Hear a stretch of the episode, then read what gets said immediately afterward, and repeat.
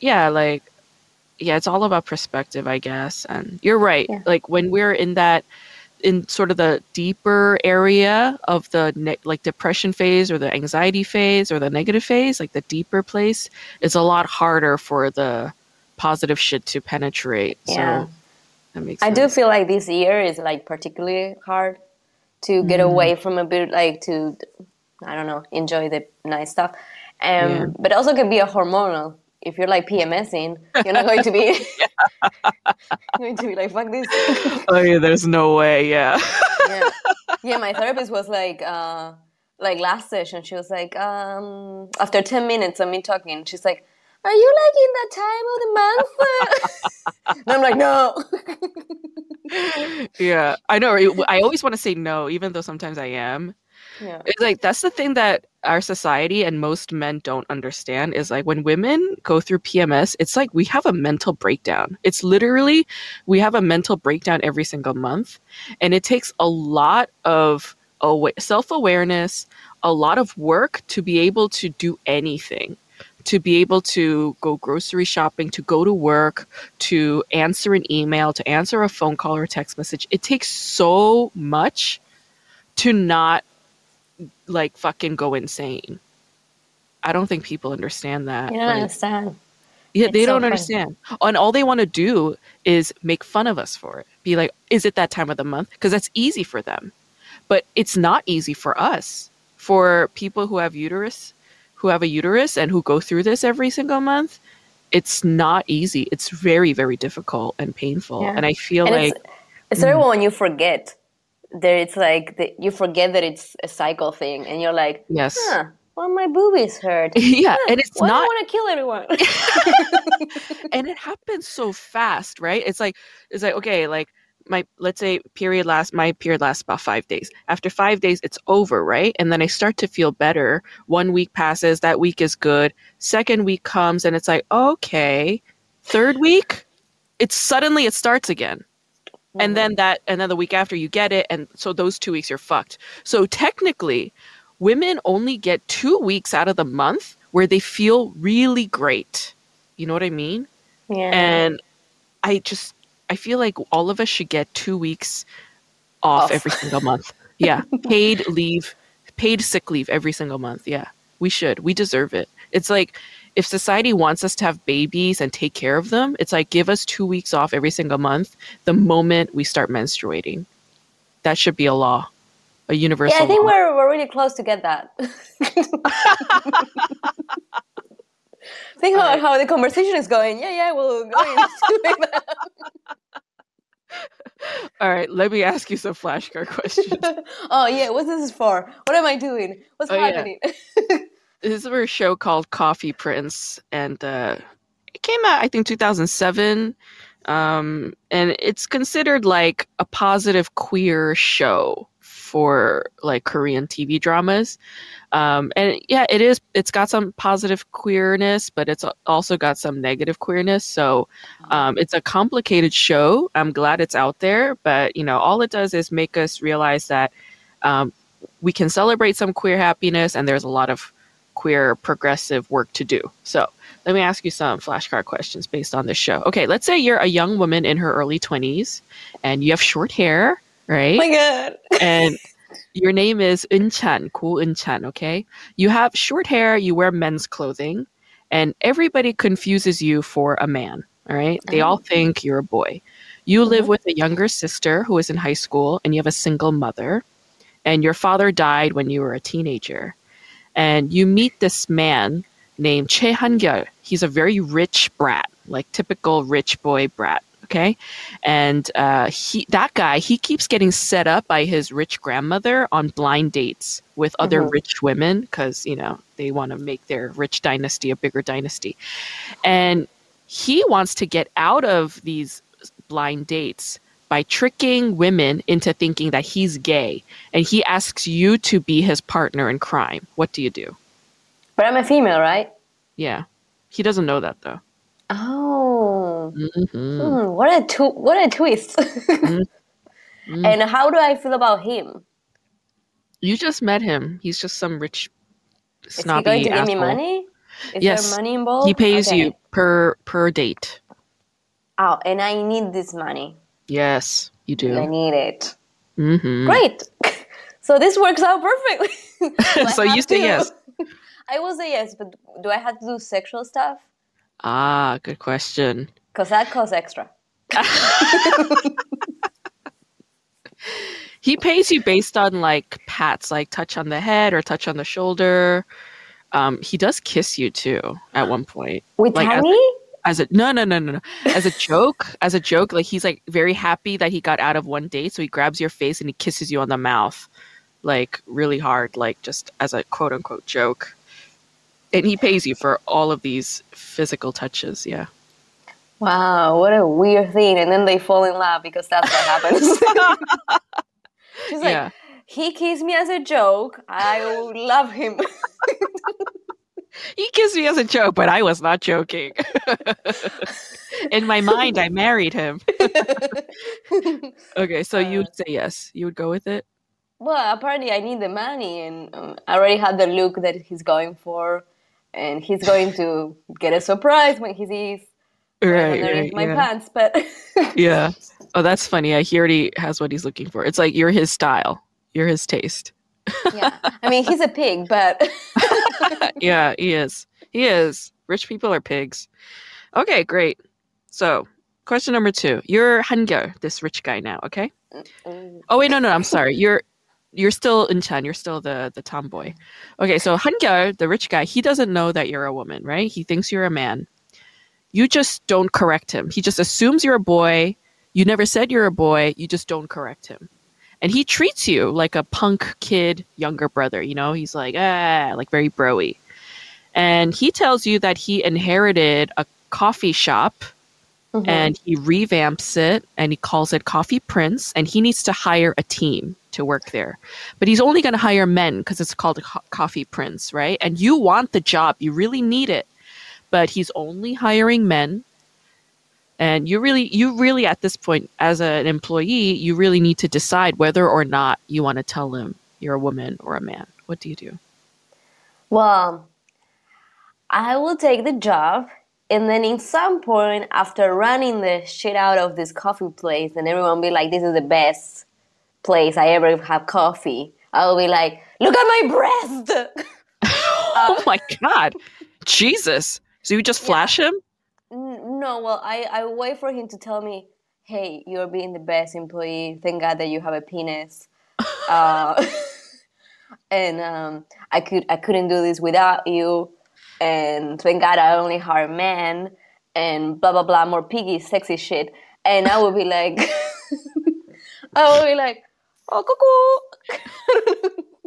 I like how you call sexist men piggies. I think that's such a cute way to describe them. You sexist piggy. Okay. Um, I didn't quite understand your answer, but sure. Yeah, let's go with it. Well, the thing is, I will do a great job, and then he, I mean, I will do a great job, then he Ah, will be okay. surprised by it, Yeah. and then I will expose my genitalia to him, and he Mhm. will be like, it wouldn't change his mind. He will still be against me because I'm a woman, but I prove a point to someone. I don't know.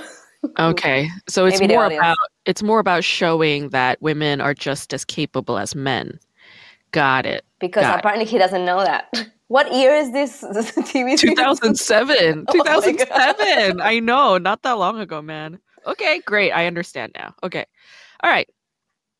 So you're still Un Chan, and while you're working with this guy Hangyo, you of course d- start to develop feelings for him, right? Of course. But Hangyo, again, Hangyo thinks you're a man. In fact, he really likes you, and he treats you like a close sibling. And one day he tells you very seriously, he says, You're gay, right? But I'm not. But I want to be close to you. Let's be blood brothers, okay? And yeah, and he fucking pierces your ear. It's really fucking weird. You really want to confess your love to this guy, but you're stuck in this weird predicament because you've been lying to him for months and you feel guilty. What do you do? I don't get like the the piercing in the ear. Is that? It's because he has an earring and he wants you to have a matching earring, but It's a bit. It's a It's bit also- creepy. It is. It's a little creepy. I, it's absolutely creepy. I agree. Hmm. The whole thing is creepy, actually. It is. It's really fucked up. I can't believe it was in 2007. yeah, I mean, rich men, rich men, they'll just they'll fucking go all the way. They don't care. They have nothing to lose. oh, you know what do I do?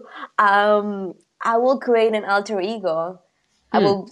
I will say that. Oh, my twin sister is coming. this is very soap opera.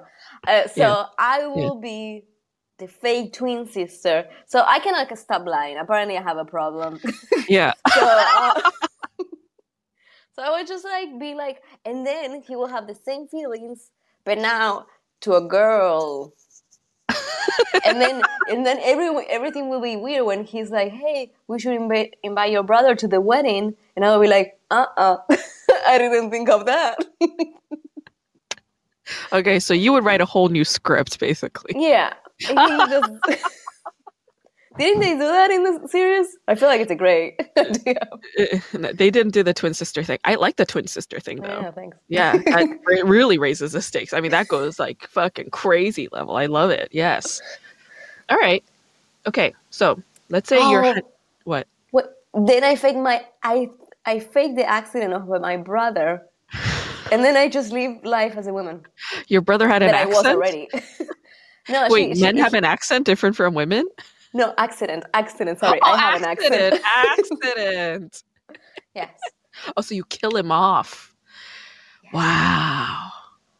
You're And then at some point, he's like, "Wait, but you also have a piercing," and I'm like, "Oh no, he's fine out."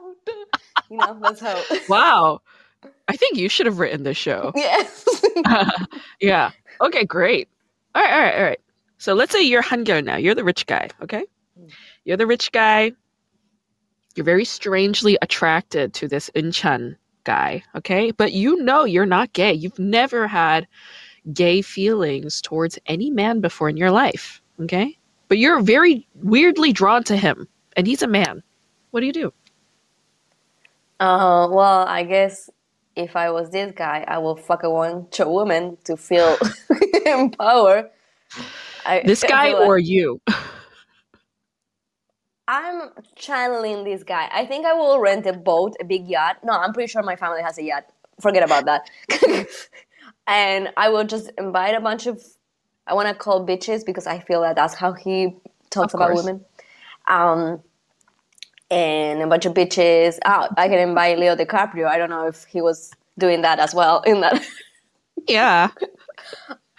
and then I will fuck a bunch, and then I will do all that, and, and I will be like, oh, I feel much better now. And then you know, Yeah. she comes along, Yeah. the the boy that I'm trying to, and then I'm like, oh no, I still want to suck his dick.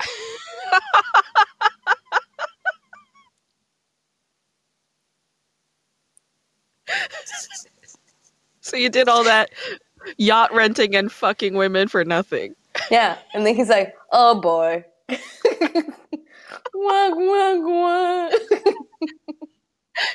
Yeah, it's like I ate out all these bitches, but technically I wanted your cock in my mouth. oh my god. Oh, it would be great if we have like a sauna scene Mhm. When he, Mm. she's like, "Oh no, he's going to find out." And he's like, "I want to see his dick." You know, Jesus. Okay. does that happen? Uh, no, that's in your fantasy, my Oh, friend. okay. I love my seriousness. Yeah, it's great. It's so good. I want to see it. Okay, so let's say you're a man. you're a guy named Che Hansung. You're a different guy. You're this big shot music producer. Okay, and you used to date a really hot woman named Yuju, who is a big shot painter, super famous. Okay, and she broke up with you years ago. Moved to New York to live with some other guy, some other rich guy. And one day, she just shows up in Seoul at your house and she says she wants to be with you again. What do you do? Why does she want to be with me? Just changed her mind. Felt like she missed you. Oh, Mhm. oh, she has something. She something's happening. What's happening? Am I a good person? You're a really nice guy, yeah. And when this Oh. woman left you, you were really heartbroken and, you know, angry. Well, I guess yeah. if I'm a nice guy, I guess I'm a bit dumb dumb. No, but do I love myself? Do I love a little myself? I don't And know. Ask yourself that as as this Mhm. character. That's a good question. Though, do I love myself? Wow, so profound. You're so profound today. uh,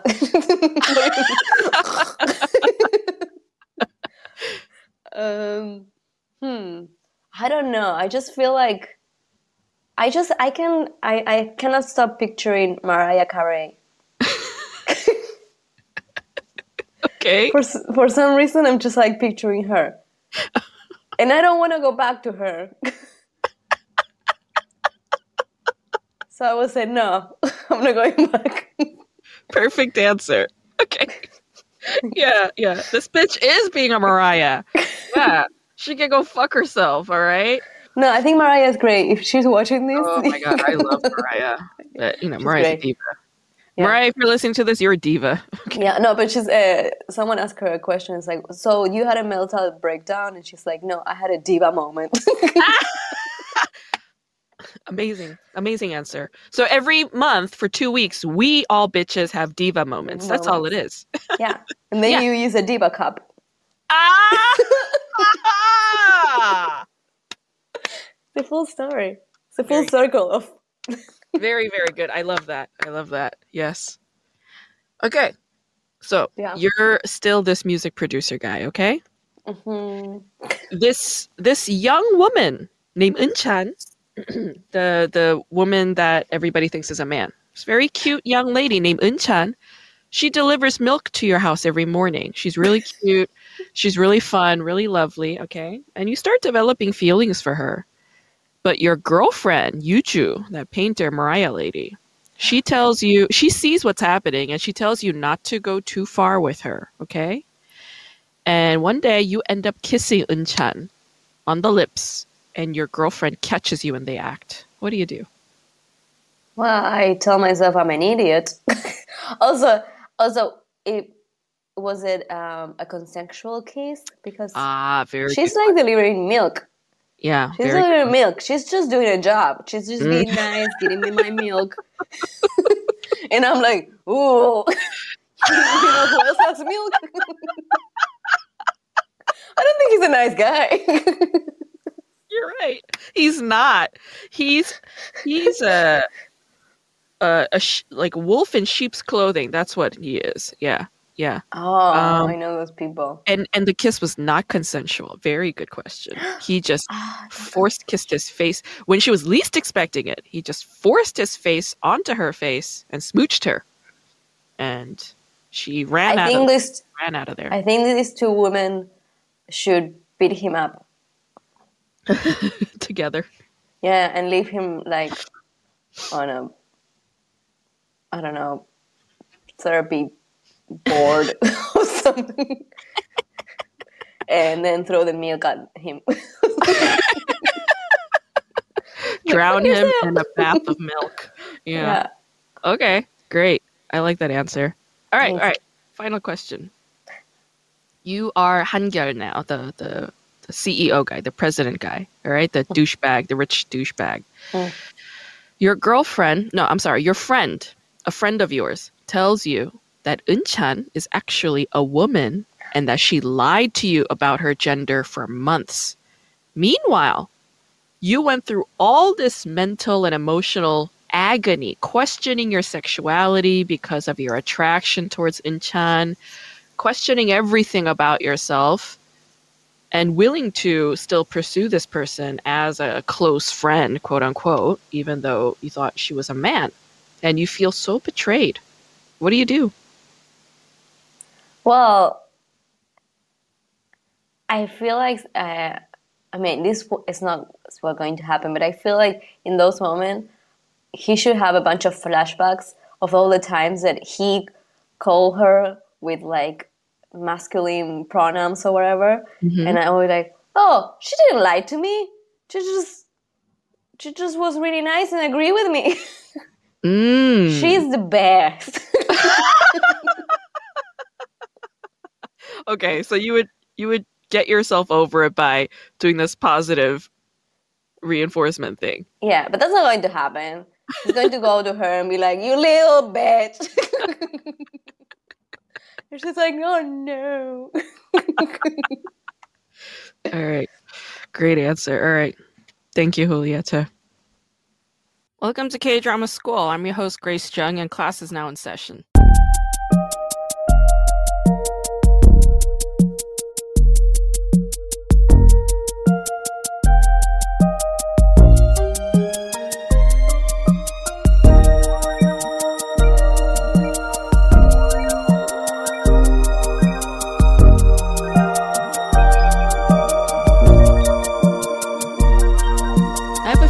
Dates to announce. So, Wednesday, September 1st, I will be at the Yard Theater, 7 p.m. I'm going to be there in an unusual way, but my presence will be there, I assure you. Okay? It's the Cold Ass Fuck comedy show, which is a variety show that I am co producing and co hosting with Kristen Lundberg. And if you don't know who Kristen Lundberg is, look her up. She is epically hilarious. She is brilliant. She's genius.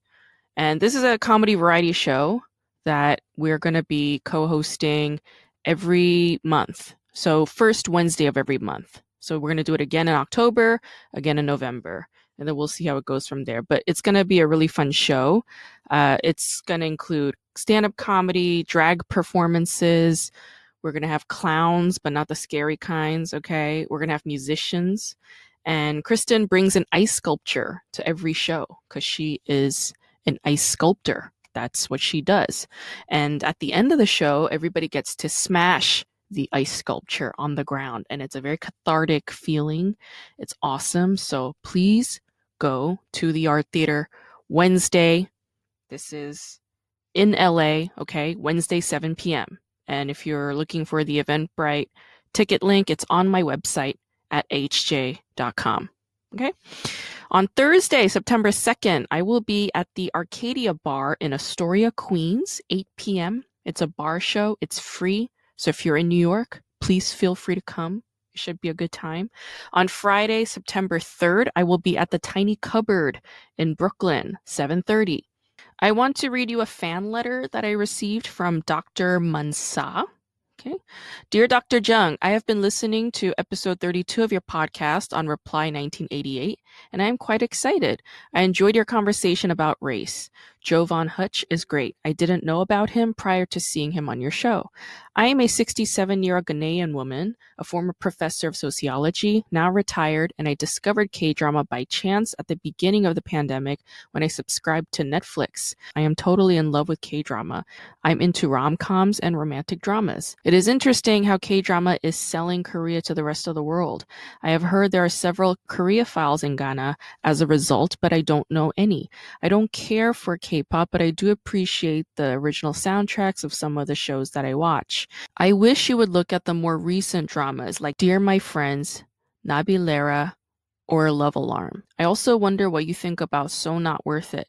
I did not like Han Hyun Min's character. I think he is sweet and charming, but why did they have to make his mother so unconventional and make him poor? Is it because he is Black Korean? I would be happy if you discussed that show one day. By the way, I went to university in Germany in the 70s.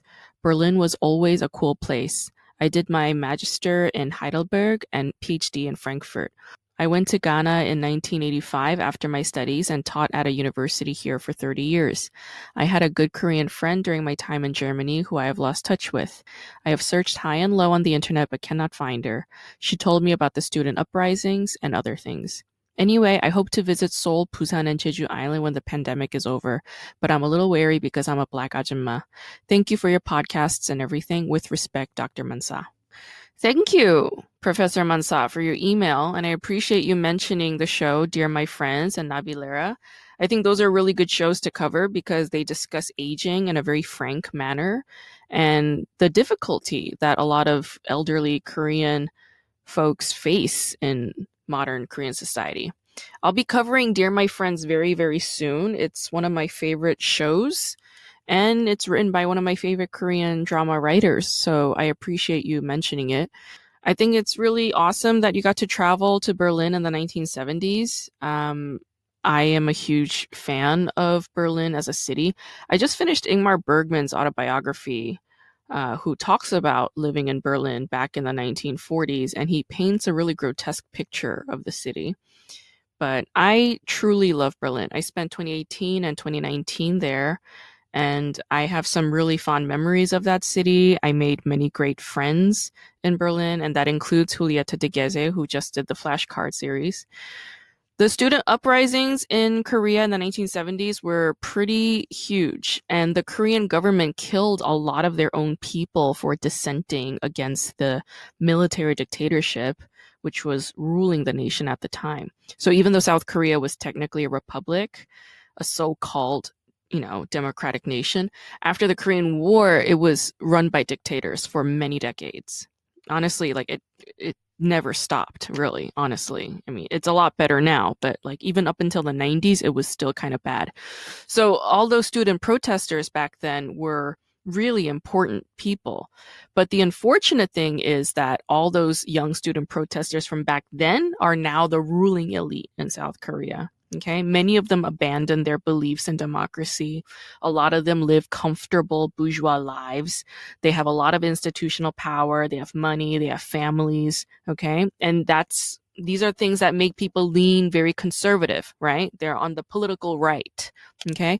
So this just goes to show that all of us are susceptible to change, right? So we need to remain consistently self aware we have to make good choices in life and we have to stay on the path towards, you know, healing, goodness, wisdom, all that shit, right?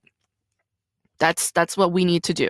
Okay? And those are the things that society tells us to remain resistant to. So we have to keep I don't know, reading and acquiring more knowledge and talking to people, acquire more wisdom, all that, all that stuff, right? Okay. Today's show is Coffee Prince. It's a 2007 drama written by Yi Sun-mi, who is actually a romance novelist. Okay. So Yi Sun-mi wrote about 10 works of fiction. They're mostly romantic comedies. And this is the most famous and well known of her uh, works of fiction because it became a hit TV show in 2007. The show is also unique in that a Korean woman directed it. Okay, very few Korean dramas are directed by women. They're almost always directed by men, although the majority of them are written by women, which of course is now changing, right? Now that, you know, South Korea is like being sought after for all their content. Like all these fucking network executives are trying to hire male screenwriters over female TV writers who were there, right? So that's starting to change. So Yoon Jung is the director of this drama. And when I was living in New York in 2011, I recall some of my MFA candidate friends at Columbia University's film program telling me that they were in classes with her or meetings with her. So she was getting her MFA at Columbia Film School. Um, I believe she was getting her master's. Yeah. So she was around. She was in New York. So that's kind of cool. Coffee Prince is the show that made Yoon Eun-hye and Kong Yu very, very famous. Yoon Eun-hye was already kind of famous before because she's a K-pop star, right? She's a K-pop idol. She was part of the group Baby Vox. Okay. So you grew up in the 90s, early 2000s, you would know who Baby Vox is. And she appeared in a lot of studio Korean variety game shows with other K-pop stars in the late 90s and early 2000s. So she was kind of a household name already. And Kong Yu was not as famous as Yoon Eun-hye, but this show made him a Hallyu star, right? He was all over the world, all over the place. And I mean, that's the reason why Goblin is such a big hit, right? Is because Kong Yu was this household name. Coffee Prince is most commonly cited as the queer K-drama. And if you listen to episode 12 of this podcast, you'll hear me saying that Coffee Prince is indeed a queer show, but there are many other shows that have out-queered this one in the last few years. Okay, so Coffee Prince is a good text to look at as a queer show for queer pleasure, but it's also a queer text that creates queer upset. If any of you are into queer theory and feminist theory, I'd strongly recommend the book uh, Female Masculinity by Jack Halberstam, which they wrote when they were still going by the name Judith Halberstam. And it's a classic text on how to read queered female portrayals in film and literary texts. And here's a good quote by Halberstam. The Tomboy movie threatened an unresolved gender crisis and protected or predicted butch adulthoods. There is always the dread possibility, in other words, that the tomboy will not grow out of her butch state and will never become a member of the wedding. Tomboys do not bond, they do not rebel, they do not learn, they do not like themselves, and perhaps most importantly, they do not like each other. So, Halberstam asks, where are the contemporary examples of tomboy films today? And it's hard to find them, right? But we increasingly find non gender binary characters in films and TV shows in Hollywood today, right? This book was written over 20 years ago, back in 1998. And I'd say that Coffee Prince, in part, answers this question posed by Halberstam about 10 years after this book, Female Masculinity, is published. So you have Ko Eun-chan, who is a young woman in her early 20s. She has short hair. She dresses in loose clothing. She frequently gets gets misconstrued as a man, but she usually never corrects anybody who calls her a man. Okay? Anybody who assumes that she's a boy, she doesn't correct them. She has a single mother at home and a younger sister in high school who she takes care of by working multiple part-time jobs every single day. Okay? She is the family kajang, and kajang means head of household in Korean. It's usually tied to this patriarchal figurehead, like the father who is often looked upon as the breadwinner, right? But in Eun-chan's case, there is no father because he died when she was a teenager. So she took on this onus as the kajang, right?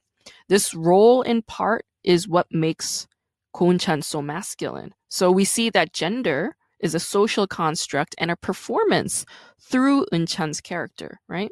This is where Judith Butler's theory on gender performance comes in. She wrote Gender Trouble, which is a very influential book that came out in 1990. I recommend it to anybody who's interested in reading the fundamentals of gender theory and queer theory.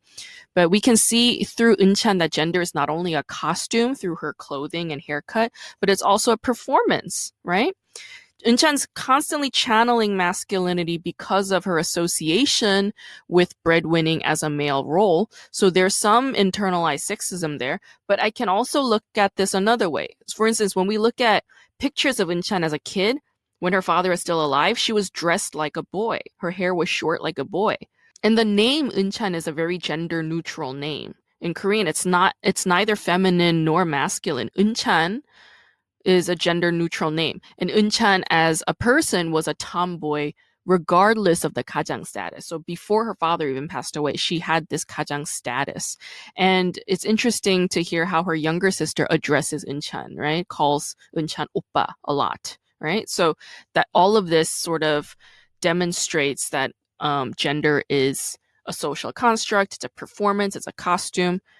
Gender is not dictated by genitalia, essentially. But what happens? What happens? Eun-chan falls in love with the man, right? And this makes her change. So when she finally comes out as a woman to the man she loves, who thought she was a guy, she dresses in feminine clothes, she sheds a lot of tears. And then Eun-chan's mom, when she sees Eun-chan crying over this guy, she says, Oh, my daughter is all grown up and she's crying over boys. Okay.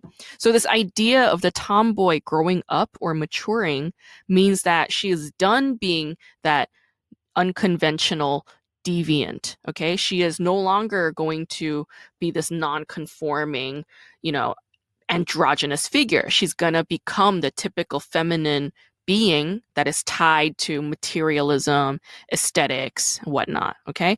So the threat that was posed against society by this tomboy is mediated by the constant potential that the tomboy will eventually grow up and become a woman, not a tom man or not a butch lesbian. Okay.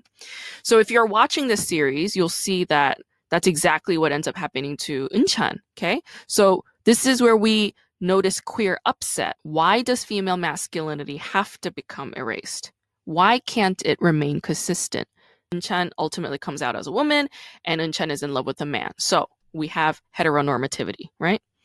Had the show allowed Eun-chan to remain a tomboy, it would have leaned a lot closer towards queer liberation and queer pleasure because ultimately there's nothing wrong with being a lesbian or trans, right?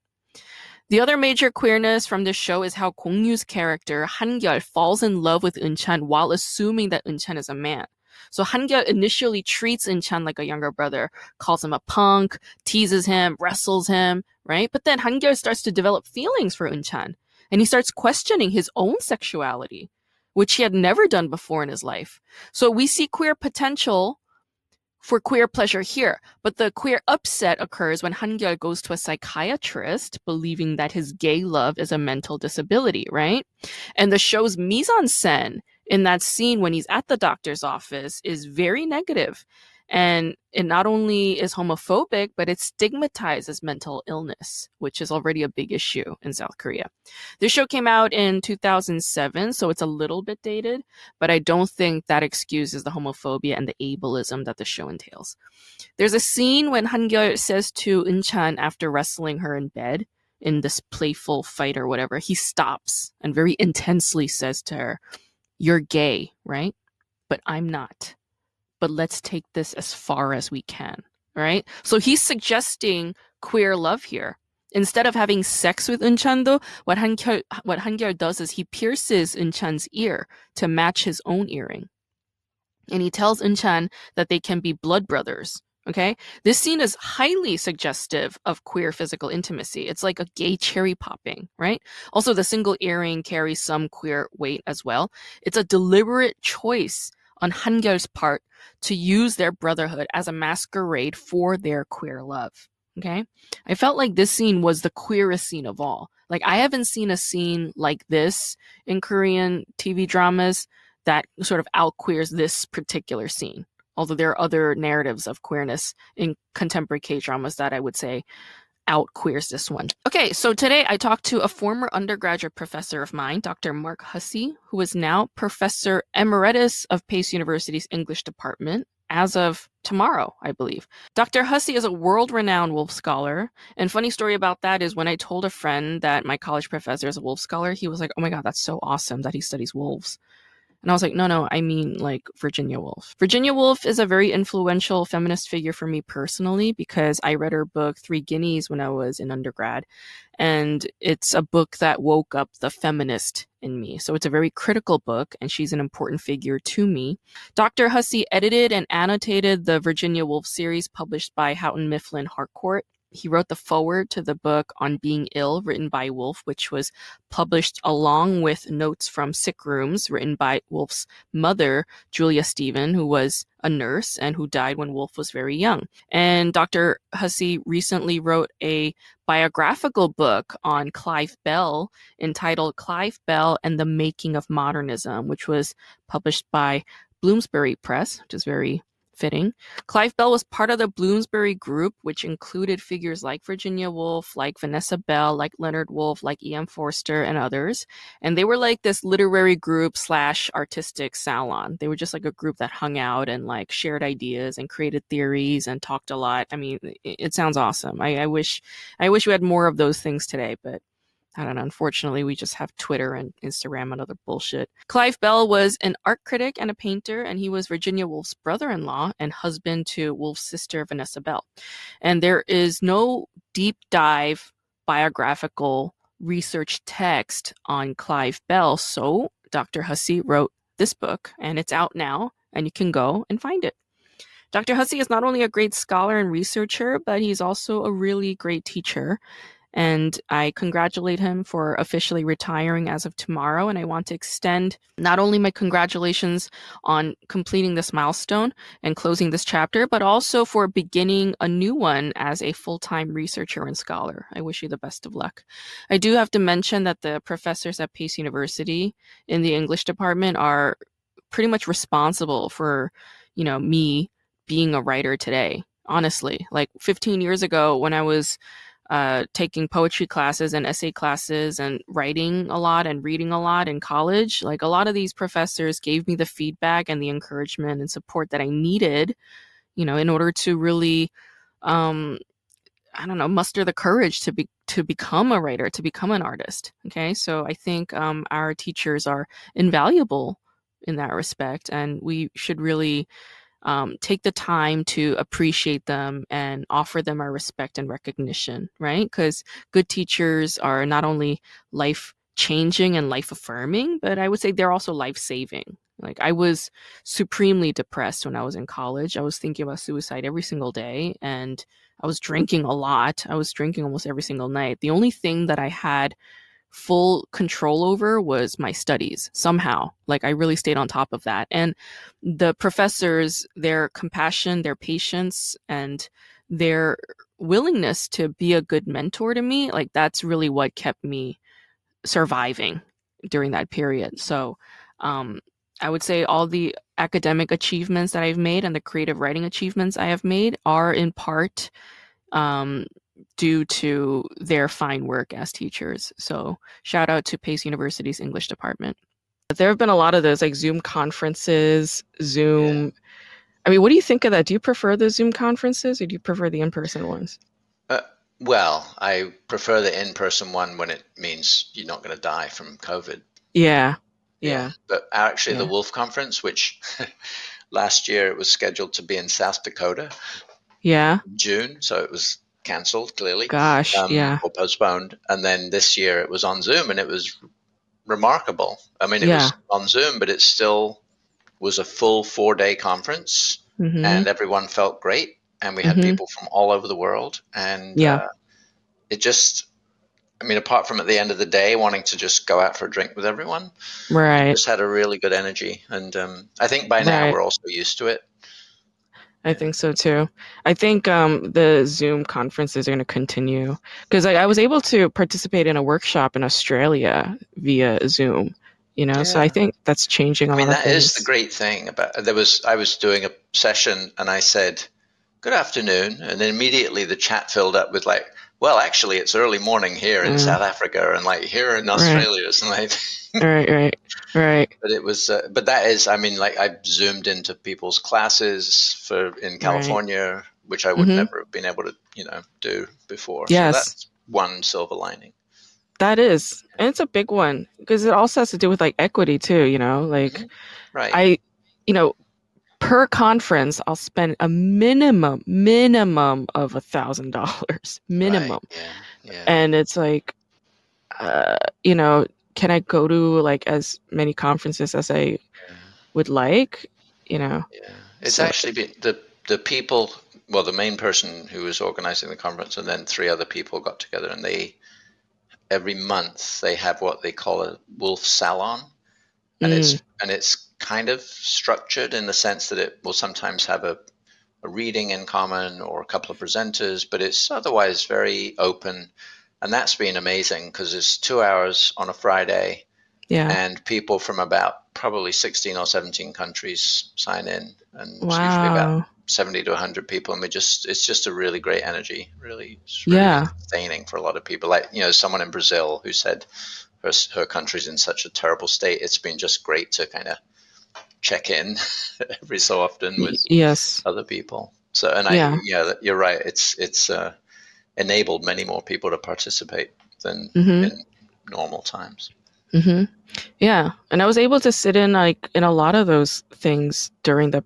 Well, we're still in the pandemic, but especially last year when, you know, I felt really cooped up and, you know, intellectually kind of like not stimulated at all, and I, you know, it sometimes you get so tired and depressed you don't even want to sit and open a book you know you just yeah. kind of want to hear oh, yeah. people talk and um yeah, like I got to hear a lot of really amazing people speak on really astounding projects, and that's been the upside of this whole thing. Yeah, and actually, I mean, a lot of cultural institutions like museums did amazing programming during the mm-hmm. lockdown. So you mm-hmm. could, you could like, there was something I think it was the Frick in New York did cocktails mm-hmm. with a curator every uh-huh. month, and you could just yeah. like sign in and someone would be talking about a piece of art, and that, like you said, it, it it was so isolating for so many people that it was great to even virtually just feel like there are people out there who are yeah. interested in ideas.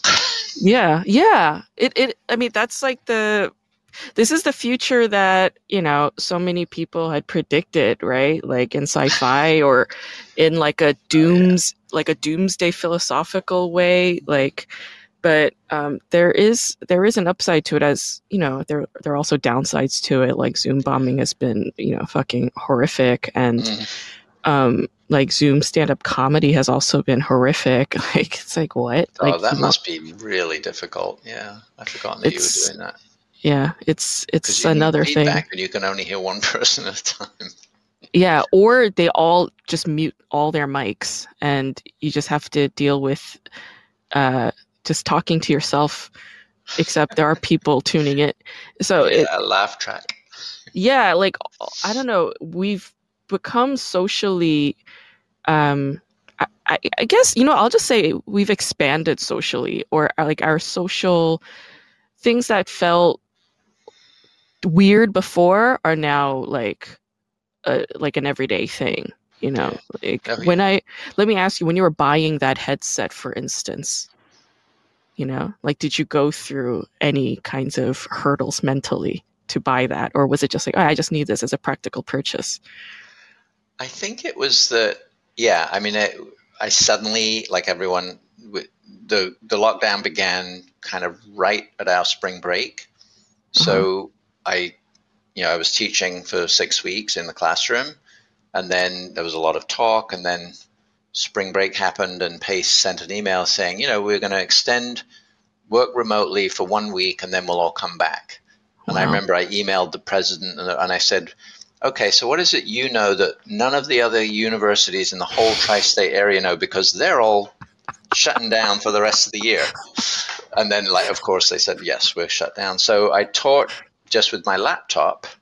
Yes and my you know it was really a mess. I mean, it was it was okay, but it was kind of on the on the fly. And then yeah, and then I thought, oh, I should really get myself set up properly. So I like reorganized my whole office because I've actually changed the orientation of my office. So I have this nice book background, mm-hmm. whereas before it was like strewn with mess and my armchair and a window, and I had no idea what to do. So then I and I just went yeah. online and ordered this thing. And then yeah. I remember I my my wife's been working remotely, so I said, "Oh, I just want. Can I do a test Zoom with you?" Yeah. And I said, "I just want.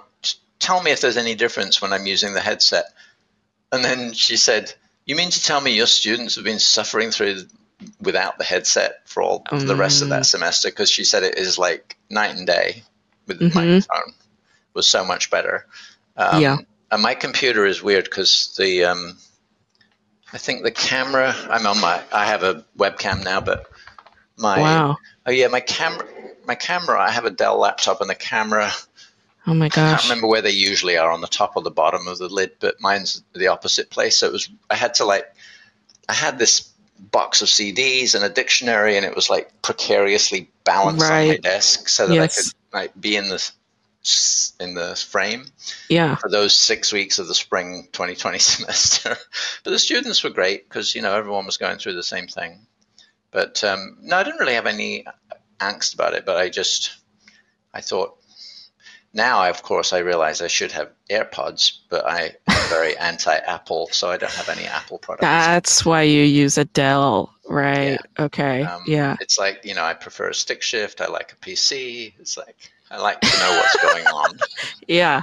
No, I see. I never learned how to drive stick shift. I only learned automatic because the car my parents had was an automatic. So whenever I travel, it's like a nightmare because everywhere else in the world, they use stick shift and they right. use military time and they use Celsius.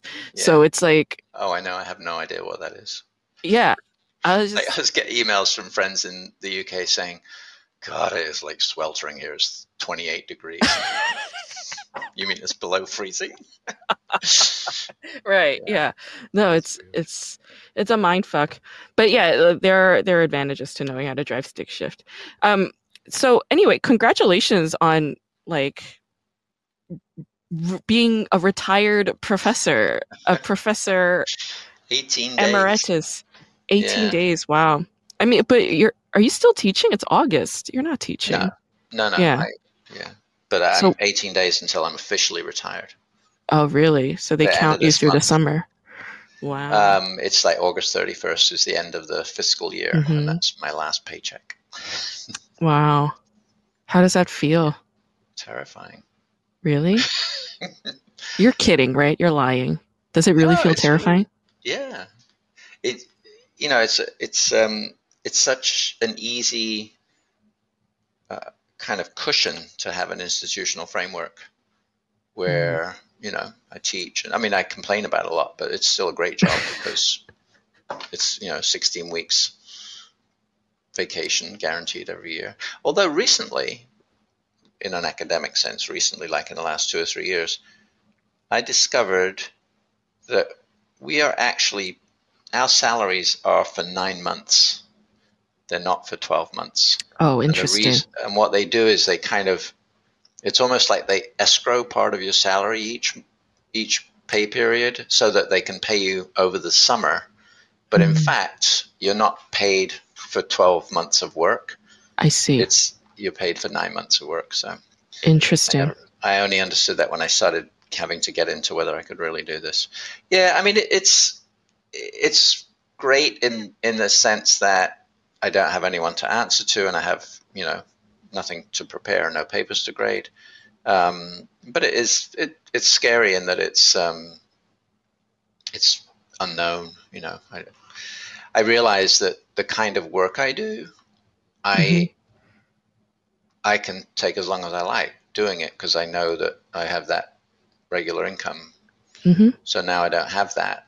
hmm I have to think more carefully. And a lot of the things that I would do, you know, like read people's work or write recommendation letters, is like, of course I'm going to do that. That's I kind of feel like that's part of my job.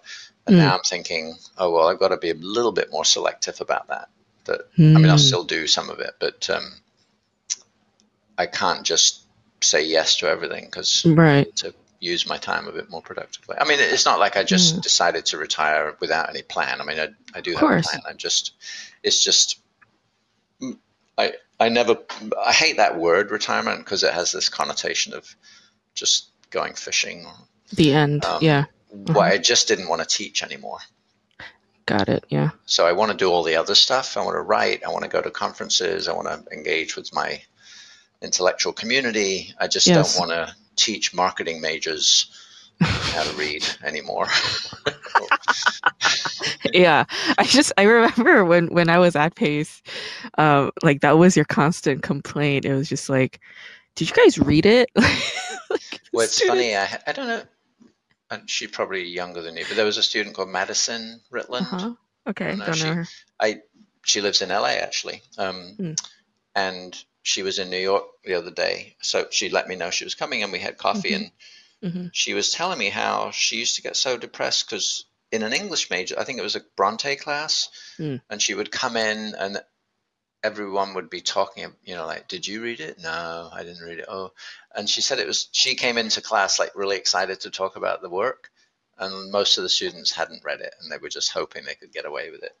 And those are majors. So yeah, it's Right. kind of demoralizing, but it's- I also just felt like I've kind of lost touch with the point of teaching English. Hmm. what do you mean I mean, literally, I'm just not. You know, it's it's hard. I I find it hard to, Im, but I can't quite get a grasp of what it what it means to have that major anymore because it keeps changing, Yeah. and there are so many things that it's trying to do.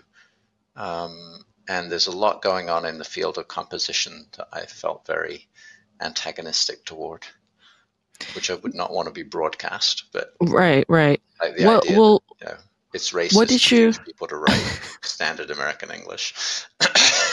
i see i see okay okay well what did you think that the english major was when you were you know becoming a professor for it well, I guess, you know, when I started, which is a long time ago, I really thought of it as just sort of extension of what I'd done, which is just, you know, reading a lot of books and talking about them and learning how to think uh, critically. Okay. And, um, and Mhm. I, I think I went to a very traditional my curriculum was very traditional, which was not unusual in the 70s, but it was, you know, we started with. Where were you at again?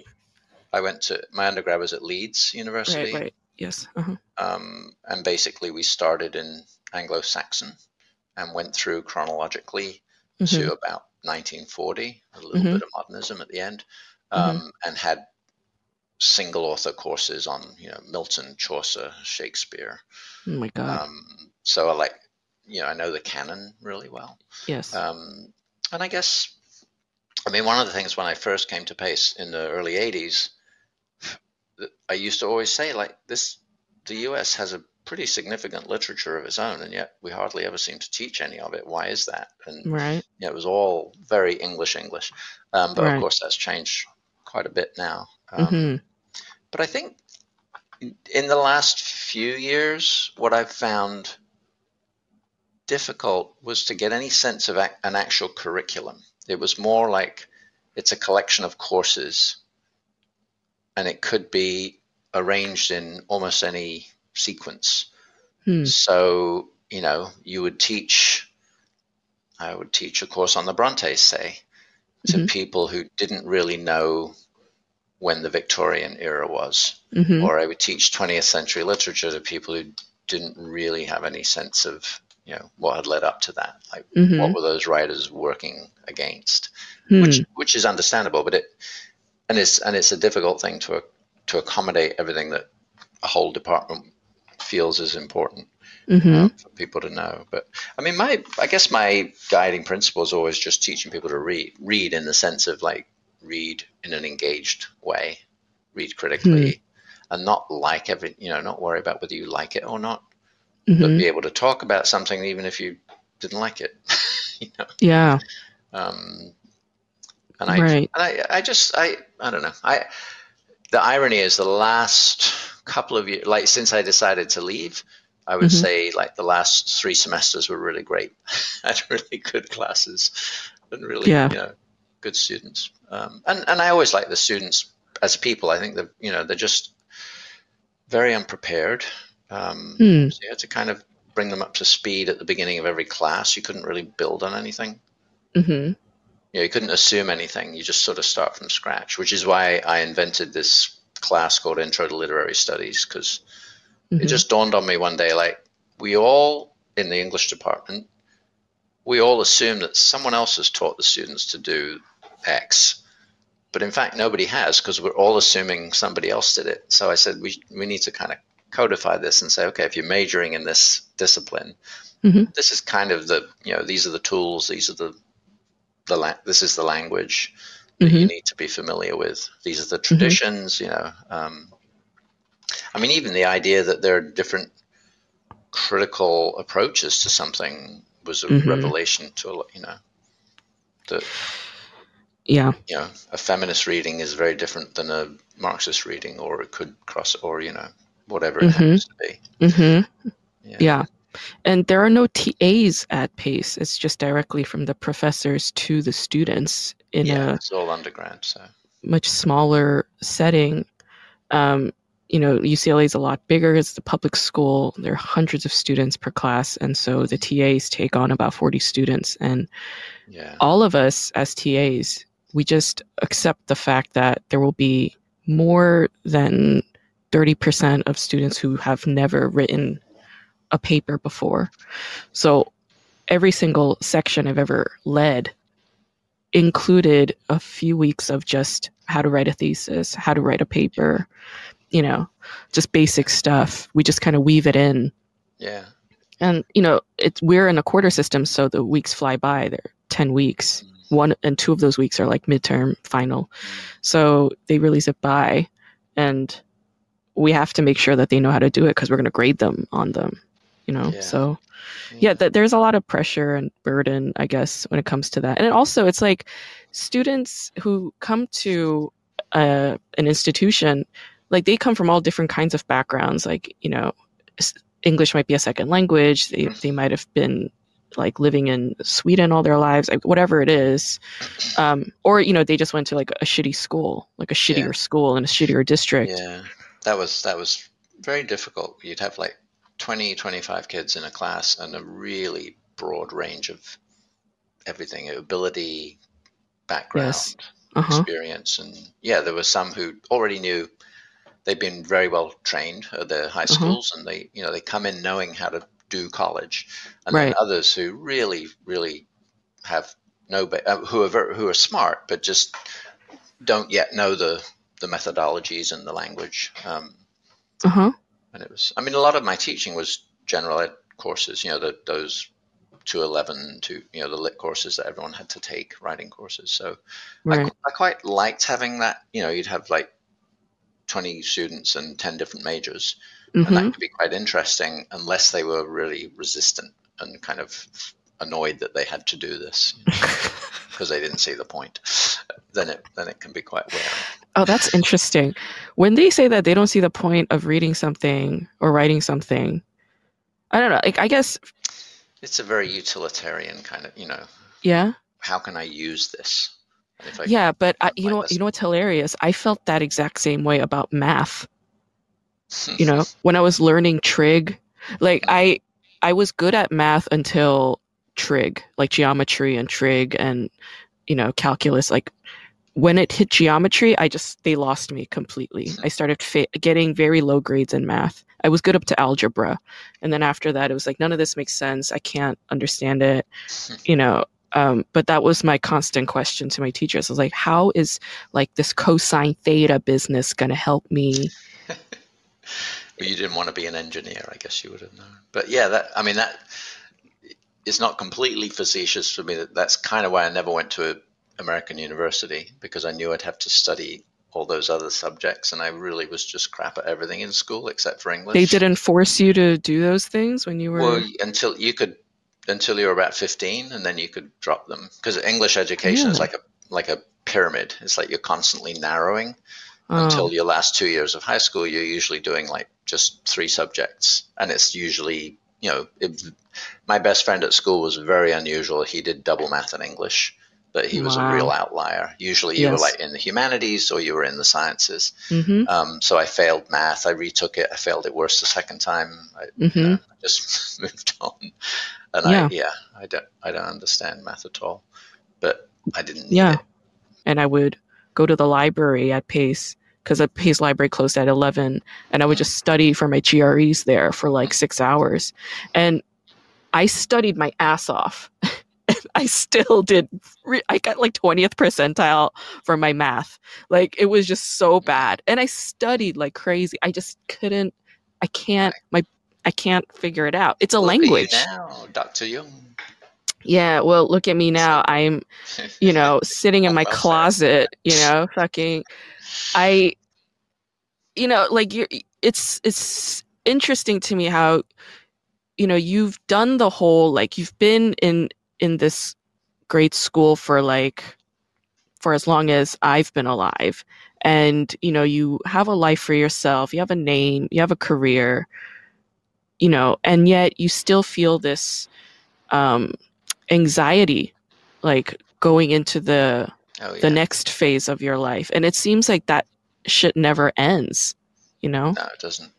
mm, And I think, I mean, the, I guess my kind of trite response to that is that if you're complacent, then you're probably not going to get much done because I, I feel like the anxiety is just, I mean, I, I know myself well enough now. For example, like my writing process always involves a great deal of anxiety and like I go through these stages that I recognize now and like I'll say I'll write something and then the first stage is like, why the hell did I ever say that? Oh. The oh second is uh, there's no way I can do this. It's impossible. I'm going to tell them I can't do it.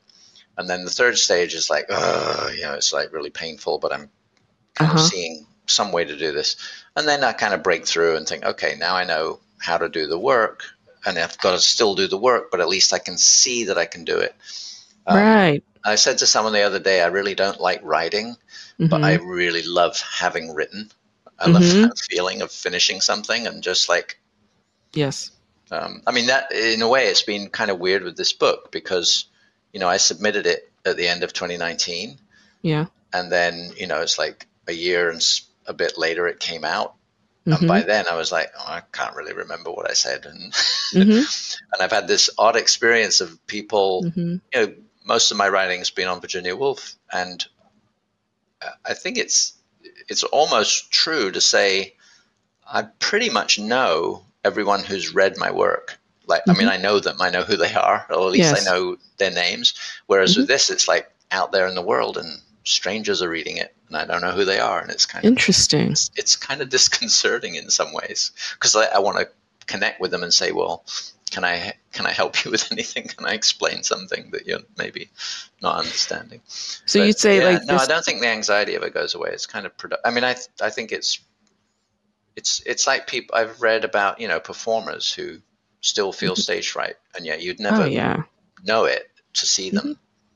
Yeah. But, it's, yeah. but if you're blasé about it, then you're probably not invested in it.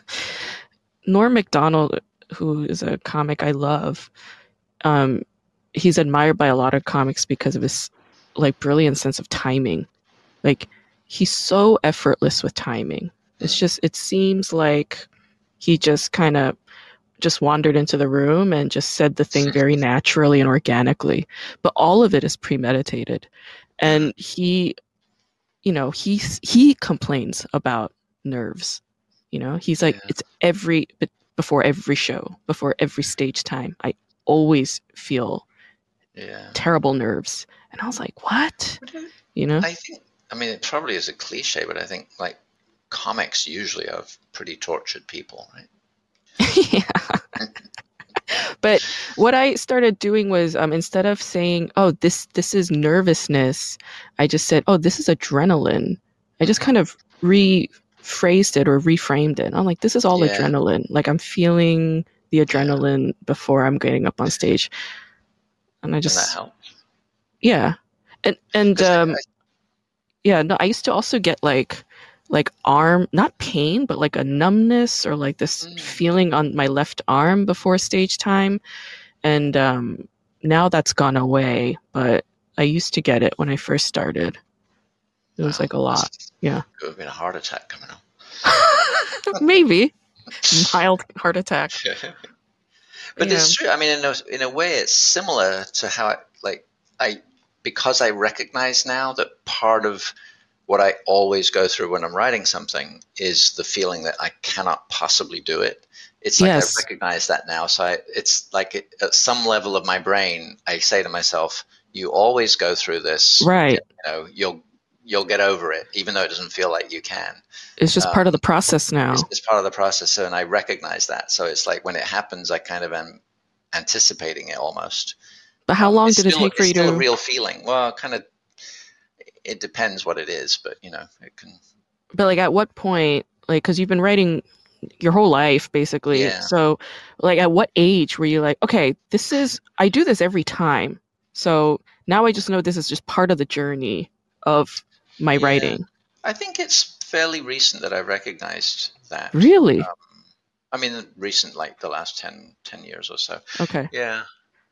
Because oh, I do, you know, and the, the, the the other thing, and I don't know if you ever watch your, you know, playback of yourself, but sometimes if I have, for some reason, uh, I need to reread something that I mm-hmm. wrote a while back, I read it and I'm amazed. It's like, how did I do that? How did I, how did I actually? I can't imagine doing that. You know, like I read it and I kind of, it's not like I forget that I did it, but it's I read it and I feel very distanced. It's almost mm-hmm. like I can look at it objectively and think, oh, yeah, that actually makes sense. And, mm-hmm. and then I think I couldn't do that today, but I probably mm. could because I'd have to go through that whole process. And I think yeah. that's something. I mean, that I had a very difficult time with this biography until, and I I don't remember quite when it happened, but there was a day when I real, you know, I, I spent so many hours just in despair, scribbling mm. on legal pads and just mm-hmm. feeling like it's all impossible. Until one day I realized that what I was trying to do was hold the entire thing in my head. Mm-hmm. And then I said to myself, "You're an idiot! Like, mm-hmm. break it into bits. Mm-hmm. You don't need to, you know." And I had this very conscious moment of like, "Oh, I could just write this piece." and do that separately and I don't have to worry about how it fits. I can I can make the the connection later when it's mm-hmm. there. But mm-hmm. that was a real breakthrough. Yeah. Sometime during the process of writing the biography that I just I remember it was probably in this room thinking to my like the light coming on and thinking like Yeah. you don't have to because I was trying to kind of see how does each part relate to every other part and it was impossible because it's, Yeah. it's like it's 150,000 words so Yeah, no, those kinds of moments, those eureka moments are like that's problem solving for a writer, you know. That's and those are important moments, right? but it wasn't like it, it wasn't the problem that I recognized in, Mhm. in the sense that I hadn't I hadn't set out to solve that problem right. but at some level I was you know I was being held back held back by that problem Yeah. and then Yeah. it just kind of dawned on me oh that's what Yeah. I need to do It's like Yeah. part of us knows like what the problem is. It's just it's not on the forefront of my mind. It's like not in our consciousness, and we can't think it into words and name Right. it and then do something about it actively. But it's like Yeah. subconsciously you did understand or see this problem and you were Mhm. working it out anyway. Like, did you do something different or? Like, did you get up and drink a glass of water? Like, was there something that took place that made you come to this realization at all or was it just like you were working in the flow and then you're like okay here it is I think it was just it was literally like a light coming on I just yeah kind of had this revelation like oh i can just work on this little piece i can Mhm. work on this year or this Mhm. relationship Mm. and it doesn't have to all fit perfectly now It- it Right. can- and really what i you know i sometimes i'm not a very regular like journal keeper hmm but one of the things that i like to do is kind of set up a dialogue with myself like i Mhm. do a q&a and one of the things I often will say to myself is say, well, okay, imagine that you're a student sitting in your office. What are you saying to them? And I'm like, always like break it down into parts. Don't let it overwhelm you.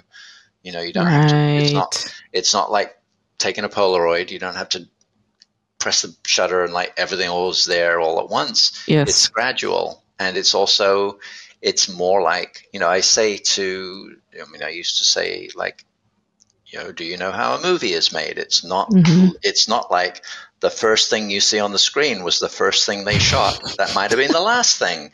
But it's Right. like somebody put it all together when all the bits were available. So I think it was something like that. It was just like Hmm. telling myself to do what I, you know, imagining myself as coming to my office and saying I'm stuck. yeah.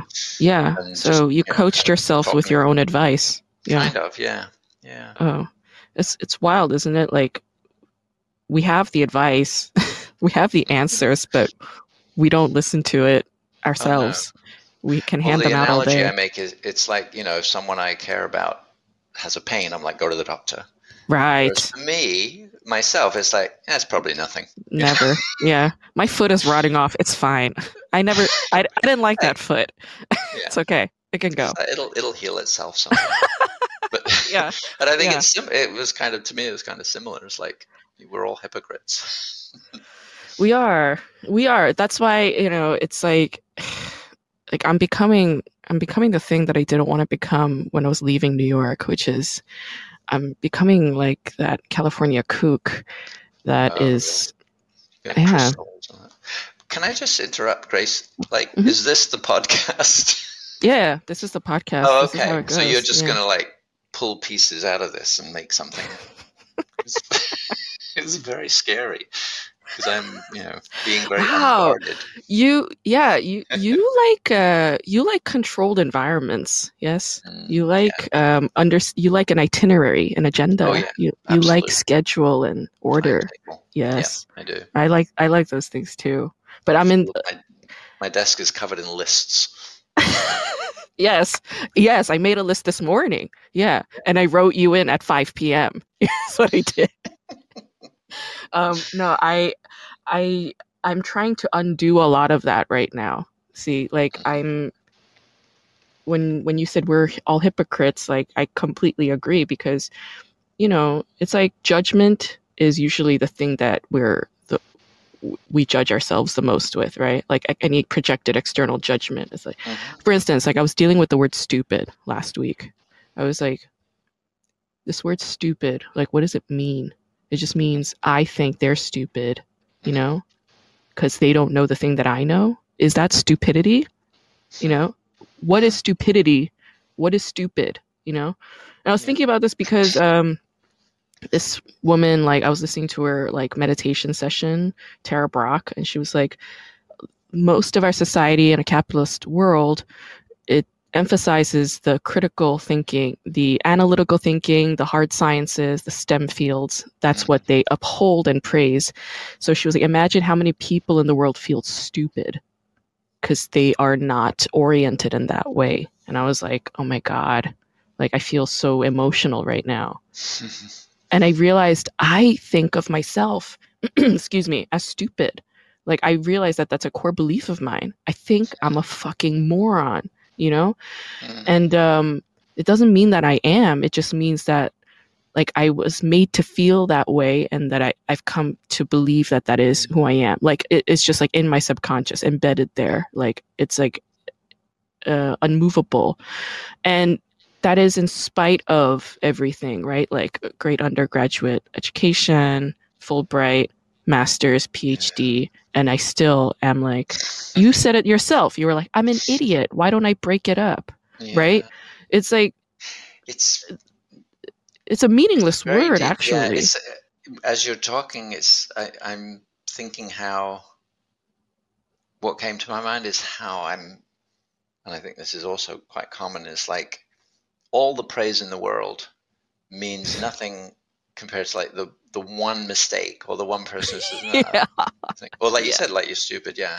yeah. I mean, like yeah. I, I spent four years working on this a book once, and there's a it's an edition of one of Woolf's novels. And when it was published, I found this like a typo.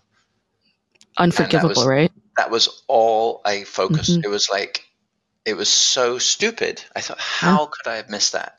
Because Yeah. it's a, it's meant to be a scholarly edition of the book, so it's like super carefully edited, and I went Mhm. over it a thousand times. I Mhm. know how it happened, but yeah, yeah. it, Yeah. it's like yes it's like you cannot well it's interesting that you say that you know with your recent phd and all your achievements and you you know you've published books and you've translated books but you feel stupid because of a certain context hmm but i feel like that is something in ourselves like certain people who are like that because Yeah.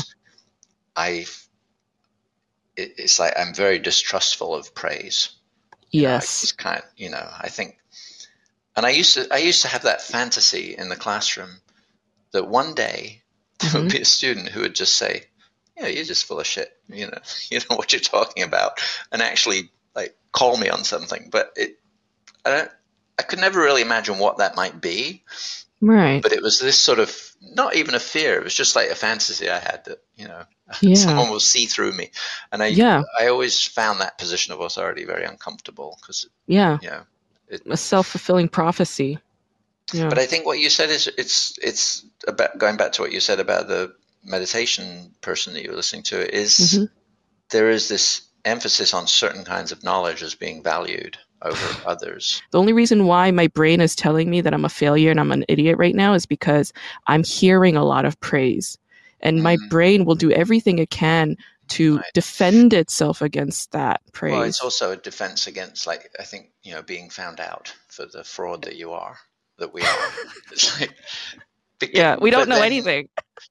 But then externally, of course, you know, someone would look at you, look at me, and think, "Wow, you know that that is a success, that an achievement." I mean, you, Yes. think about how many students have this aspiration to publish a book or to translate something and you've done it and you will go on doing it it's you know it's it's all kind of relative when you do you know um, bo burnham have you watched hmm hmm i have Yes. a feeling you probably don't like him right but No, he's very talented. He's I not just- my cup of tea. I find him immensely talented, though. Yeah. I, yeah his stagecraft is incredible i've just my kids Yeah. have introduced me to him but I, when you were talking yeah. about you know suicide he's Yeah. he's very funny about that Yeah. A lot of comics are funny about suicide Yeah. because they think about it all the time. Yeah. Yeah. Mm. Well, and also it's it's like such a taboo thing, but it, you know sometimes it kind of makes sense. Like, All writers think like about it. I liked yeah. his line. It was like I'd like to kill myself, but like not permanently, just for a year. and I think, yeah, no, that, that's, that really good. That's really good. You know, Marc Marc Maron, who's a comic I love. I love his podcast more, but he says like, you know, whenever I thought about suicide, I'd be like, yeah, but like, you know, I still have to get back at that guy. You know, so like, like a sense of vindictiveness keeps yeah, him alive, keeps him going. Exactly but yeah like um but i i hear what you're saying and it's like interesting to me how you know you, you know you're somebody i consider a teacher like a mentor you know you're somebody that i i look up to in a lot of ways. In fact like your classes i took two of your classes you know like the personal essay class and uh, the Woolf seminar. Oh and I, t- I think i took one more. But um yeah like i i always loved your feedback. Like you were very um good at giving feedback and like kind of noting like a specific thing that like a student is good at you know? Like mm-hmm. you're like oh you're very good at you know at like capturing emotion. You know that was like one note that i still remember. And i was oh, like oh okay like yeah I was, I'll, I'll stick with that you know? I'll kind of intuit using that using my emotion as a navigation tool then. You know that's something i wouldn't have thought of unless i received that feedback you know? And i think in that in that regard professors and teachers are invaluable right? Like to uh, any society, you know, like really to tell them like, oh, this is something you're good at, so stick with that. Because that's not something that we see on our own. All we see yeah. is the negative voices in our heads telling us to go off ourselves. That's all we hear and see, you know? Yeah. Hmm. And I and I loved your Woolf seminar because in that class, you know, we read a lot of books like whole books, which was like, you know, for an undergraduate, it's like, well, we're going to read a whole, like a bunch of whole books like this mm. semester. Um, uh, of course, when you're a grad student, it's like we have to read like five books this week, right? But uh, I really like to this day, it's like a book that's been very influential. My favorite book in that course was Three Guineas. And I loved uh. that book so much because, you know, Woolf was so good at articulating the necessity of feminism, mm-hmm. you know, and the hypocrisy of the patriarchy. Like she was just very good at articulating that and illustrating that very clearly. And it just like, you know, that kind of uh, like woke the feminist in me, really, that book. Do you still, did you still teach that yeah, book? I did, yeah. The, the, my very last class was a Woolf seminar um, last mm. fall and I did teach that, and it was it was great because there were some students who had sort of signaled early on that they thought, you know, Woolf's feminism was very white and very passe, and I mm-hmm. and I mm-hmm. said just kind of let's just bear with it, and you know, and I said, you know, she's writing in the 1930s, and clearly there are limitations, but you know, yes. rather than rather than see what her deficiencies are, is there, you know, let's read her and see what she's saying in that context, and also is there anything you know salvageable, right. worthwhile now. Exactly. And I think I think pretty much everyone in the class was very receptive. Yeah. By the end, it was that was good, and yeah, we read a lot of books. Um, yes. I I org, I organized that class into sort of clusters because that was one thing about teaching on Zoom was I did way more preparation and work than I would ever do because in a classroom yeah. you can not I was going to say you can wing it, but I mean that you yeah. can kind of respond on the fly to things. Mm-hmm. You can mm-hmm. move mm-hmm. very smoothly from you know one part of a conversation mm-hmm. to another, and you can say, "Oh, well, mm-hmm. you know, we'll dwell on that and we'll pick up that next time." Yes. But I felt like with the remote classes, when everyone's lives was, you know, they were quite um, uncertain, that I wanted to structure it also so that people who, for whatever reason, might have to drop out for a couple of weeks will be able to pick right back up and find out, yes. you know, they would know where they were. So, so I had these, cl- I don't know if I'm going to remember them, but it was like war, women. Mm. I mm-hmm. can't remember the other clusters, but I, so the works were all sort of mm-hmm. jumbled up in different orders. And I had like two weeks where we would read maybe a novel and some short stories and some critical mm-hmm. essays. And then like Three Guineas was with, you know, a much older piece or so yeah. it, was, it was kind of fun. Um, yeah. And, and of course, everyone is in their own room on their own. So it was, it was odd.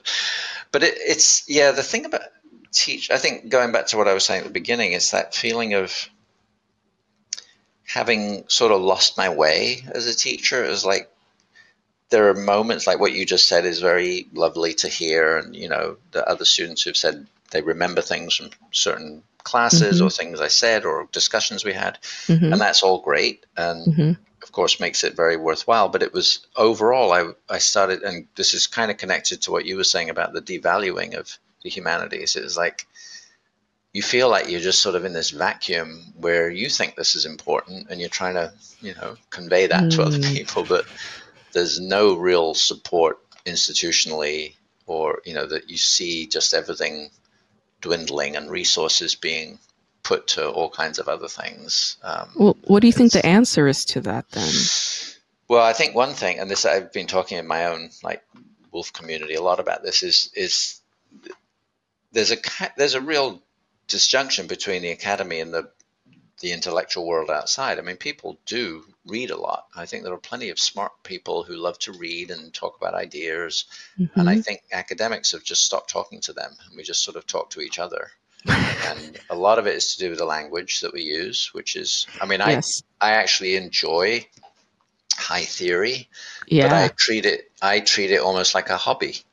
It's like right. this little kind of thing that me and some aficionados can do yeah. and talk about, and mm-hmm. you know, when, but I still recognize it's it's it's kind of humorous when people talk about interrogating the intersection between and I'm like, well, you're not mm. really interrogating it, are you? You're just exploring it or asking a question. Right. Yeah. Um, but the language that has become a kind of code of entry to that club, yeah, that can be that can be very um, off-putting to people who just want to read, read something without being made to feel stupid. I think that's a huge point. Yeah. First of all, I think that's something that's changing like right now. Like I'm transferring my dissertation into my first book, right? And we we were given this book by her last name's Hag. I can't remember her first name, but she wrote a book called Revise. Like I think Yale University Press published it. And I'm I'm having a tough time with the book, but one of the things the first chapter was like get rid of jargon. It's like you want your book to be accessible. So remember like, you know, reading I don't know, like Judith Butler. It's like fucking it's like oh let me read the most impossible thing like write in an impossible way then you're gonna get a tenure track job like it's been like that it's like the more obscure yeah. you are it's like oh maybe he's like onto something that i just don't know you know so but now it's the opposite it's like write clearly and directly yeah. and write in a way that accommodates the reader you know so that's that's sort of changing like right now as we speak and the other thing is it's it's very it's also very political and I was just like, man, we on the on the left, we progressives have really, you know, designed a kind of wall for ourselves and we're sitting on the top and really congratulating ourselves for knowing words like intersectionality mm. and blah blah blah, right? Like it's like or even words like, you know, toxic positivity, right? It's like what? Mm. It's like, yeah. do you know how to talk to your uncle who has no legs because he lost them in the war and is a hardcore Republican? Do you know how to talk to him? Yeah. You know, and the reason why is because like they don't want to feel like idiots when right. they're talking to somebody who is a progressive, and it's like we well that is something we have to check. I feel. But at the same time, there is the importance of language and yeah. what language does in order to communicate complex ideas and whatnot. Well, that's yeah, that's what I was going to say. I'm kind of hesitant to just say, "Oh, jargon's all bad," and it's you know exactly it's, yes, stupid because I do think you know complex ideas sometimes demand complex expression. Yes, um, absolutely. But there is a kind of in crowd aura to some of the language mm-hmm. that we use, which I do think mm-hmm. it creates a circle that, can't be penetrated by outsiders. And I'm and, hearing more and yeah. more from academics of like, yes, we've yes. got to be able to talk to people more. And we, sh- I mean, as teachers, we should be able to do that certainly. Yes, yes, and uh, you know, the great irony is like, let's say, for instance, like we do use a word like intersectionality, which isn't that big of a word, you know, it's it's out there. Yeah. But like, let's say we use it in a book and like we want to explain it, right? Add like no, let's use the word neoliberalism, right? Let's say we mm-hmm. want to use the word neoliberal, put it in a book, but you know, we want to explain it for the reader to accommodate them. So we'll add a footnote is the reader going to read that fucking footnote? No, they're not. Yeah, just right? explain it. Just explain it in the text. Yeah. Well, Right, right. You know, intersectionality is a good because, like you and I, if we hear that word, we know because we've read a lot, all those books. But Yeah. for someone new or outside of that field, you don't need to use that word. You can just sort of talk about, oh, you know, it used to be that people would rank like what's worse, racism or sexism, but you know, now people think more about how you can't really separate them and that, you know, just Yeah. explain it. You know, Yeah. and that is called, int- you know, academics call that intersectionality, but it's Right. it's like this whole huge thing about critical race theory. It's so frustrating because Yeah. it's such an easy thing to attack because it sounds like just a bunch of you know woke jargon, but actually, Yes. you know, of course, it's it's motivated by a sense of history and you know being transparent about Yeah. what has really happened. Yeah. But yeah, I, I agree. I think there's this sort of shooting ourselves in the foot on the left has has become something that's pervasive. Can we talk about your book before we wrap up? Yeah, Um, we t- you talked about it a little bit, but I want to hear more about it. I kind of told the story of this in the somewhere. And it was Yeah. literally it for years. You know, I'm like where I'm sitting now. I'm looking at all my like Woolf and Bloomsbury books, Yeah. Uh huh. and every so often I would think, oh, it's really weird. There's no biography of Clive Bell because there's biographies of like all the other Hmm. people. Sure. Um, and so one day I thought that, and I thought I'll just Google biography Yeah. of Clive Bell, and something popped up as Mhm. forthcoming, but like years years in the future on Amazon. So I have a friend in publishing in London. I emailed her and I said, "Do you know anything about this?" And she, she said, "Yeah, I can find out for you." And it turned out that it was contracted in like 2004, but the guy never delivered the manuscript oh but wow. it was in like the internet system so it was announced as a forthcoming book like but never came out Hmm. so then i i just thought yeah that that would be kind of interesting to see if i could do that so i started Yeah. just asking around and and i i i know you know people because i naively thought oh i've worked on woolf all my life so I'll, this won't be much of a stretch Mm. so anyway, so that's how I got into it. It was kind of filling a gap, but then I really had to teach myself a lot about art, which was interesting, but you know, a big learning curve. Um, that is a big but one. he's the really the the last sort of major Bloomsbury figure that didn't have a biography. So, and Hmm. um, as I was writing it, I began to realize that because of that, because there hadn't been much known about him on his own, I Mhm. needed to sort of lay the foundation for. It's a very traditional biography in the sense Mm. that it takes him from the beginning to the end of his life. Um, and if people want to go into that and maybe develop one aspect or look at more, you know, they could do that. But I felt like I didn't want to write a biography with a particular angle. Hmm. It was just sort of telling his story. Right. Like here it is. This was his life. Yeah, This and is it's this been kind of person. nice because a lot of people who've read it have said, "Oh, you know, I had no idea that he, you know, like he came to the U.S. in the 1950s, and hmm and he had, you know, he had a lot of affiliations beyond the beyond just being Virginia Woolf's brother-in-law and Vanessa Yeah. Husband. You know, he kind of struck out on his own. Why do you think people read biographies? Hmm. I think that um, they read biographies because they like gossip. Yeah. I mean, it's such a popular genre now. I have a really hard time with it, though. I, I ended up being quite anti biography by the end because Hmm. I think one thing I was really committed to was not saying anything that I didn't have evidence for or a source for, not really evidence, but because when I'm reading a biography, sometimes it irritates me when the biographer says something like, Grace must have been feeling X. And I think, well, Hmm. maybe, a but how do you know? Un- Right. Unless she actually says that in a letter somewhere. Right. Or I was reading one a while ago and it said, you know, Simone de Beauvoir crossed the room and put her glass down on the windowsill. And, and I thought, okay, well, how do you know that? Like, maybe, maybe she describes it in a diary or a letter or something. But so that was one thing. I wanted to only say things. I would, did not want to speculate. I just wanted to say what was there. and that is something when I'm reading a biography. I mean, I, I really enjoy a good biography. Like I Mhm. just read um, biography of Adrienne Rich, which I really enjoyed, and Mm. Mhm. um, I just finished a book called Ninth Street Women, which is about um, American women artists of the 50s uh, Mhm. who are abstract expressionists, and that was really fantastic. Mm. Um, but sometimes I'll read one and I just think, you know, you've made a lot of this up. In the sense that you just could have invented it to make it more readable and cut Right. corners or, you know, conflated things that were actually separated by 18 months.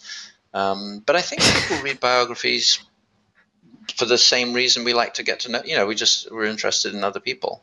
Um, Yeah. Yeah. my favorite kind are the ones that are um, biographies that give a sense of the the context in which the person lived.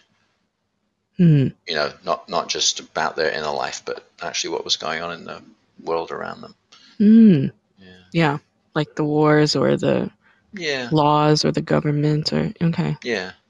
But I I like that you uh did say like well it is gossip. You know, it's it's a yeah form of this theory that tabloid. All, all knowledge is gossip.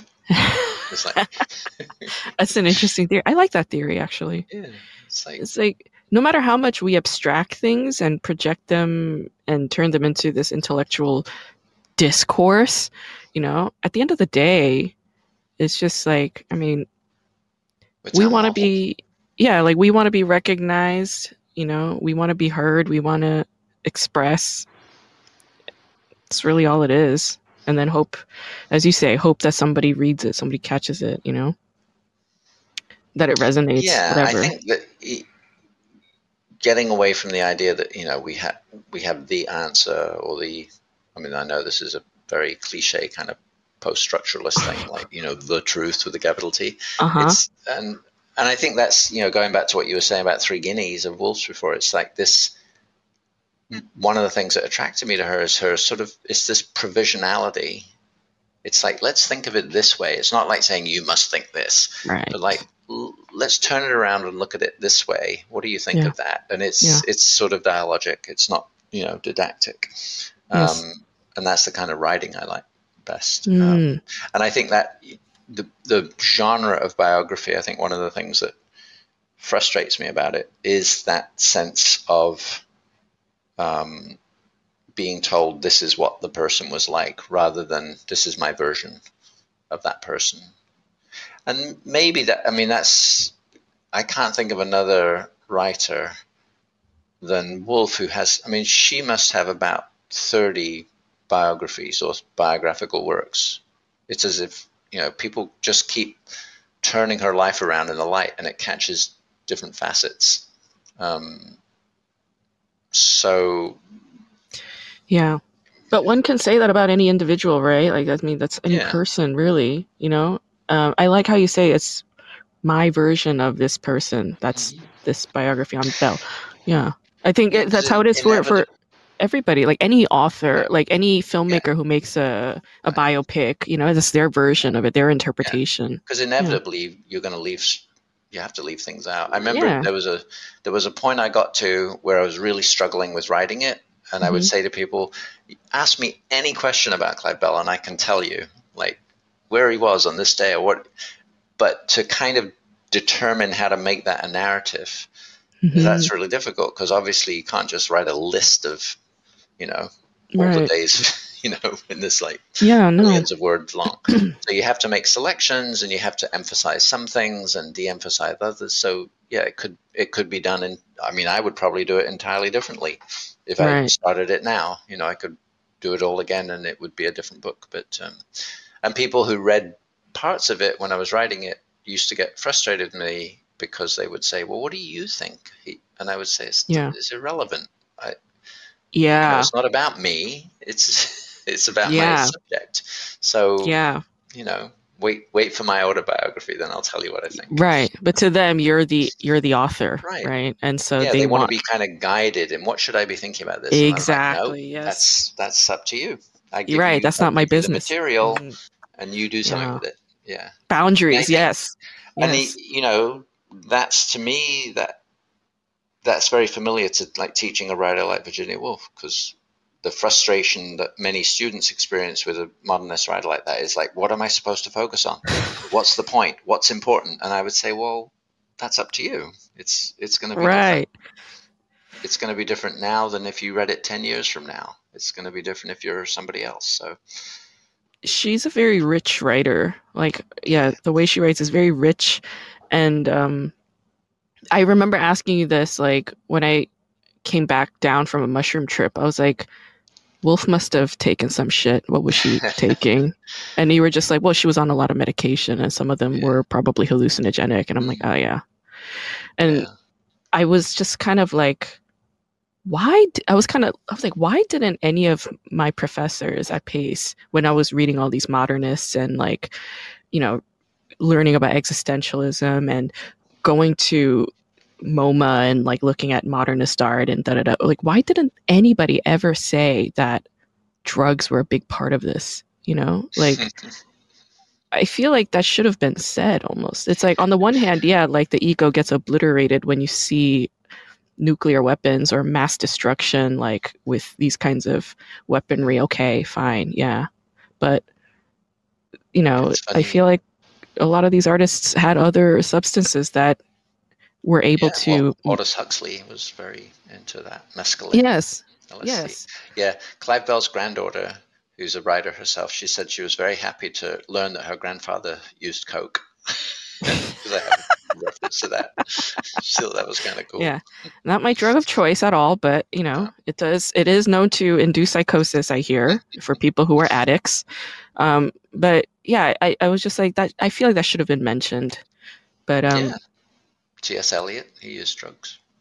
Yeah, and it's like it's almost as if as if like you know once you see that other side, like what they saw or went to where they went, then everything that they all their products make sense. All the things that they mm-hmm. created make sense. You know, like I was like reading the waves. I was like, now I can read the waves. Whereas for like 15 years, I was trying to and I couldn't. I don't think Woolf actually needed drugs though. I mean, she she did take a lot of medications, but I think her yeah. mind was such that yeah she had uh, a visionary sense. She was already kind of yeah touched by this mm-hmm. stuff, or the portal was already open. We'll put it that yeah. way. Yes, no, I do yes. Yeah. But uh, one thing I will say is like you know you're a good example of a man who is a feminist because increasingly in our society uh, there are men who declare I'm a feminist, and all the women go running the other way because they're like, he's a he's a sick creep, you know. Andrew Cuomo. yeah, exactly. And it's like the reason why I say you're a good feminist, like you're a good example of a feminist, is because you read about women all the time, all the time, you know. And it's like that to me is a feminist. It's like mm-hmm. I I consider women interesting human beings worthy of reading about and writing about like that is like all right you know? Well, that that could be a whole other podcast like my how did i end up given my background as a jesuit boarding school boy reading virginia woolf and spending my life writing about her? Yes. It's like what is yeah. what is the meaning of my trajectory? But thank you. That was very nice yeah. yeah. Well, we'll wrap up here. It's always a pleasure talking to you. Thanks grace. It's great talking to you and lovely to see you too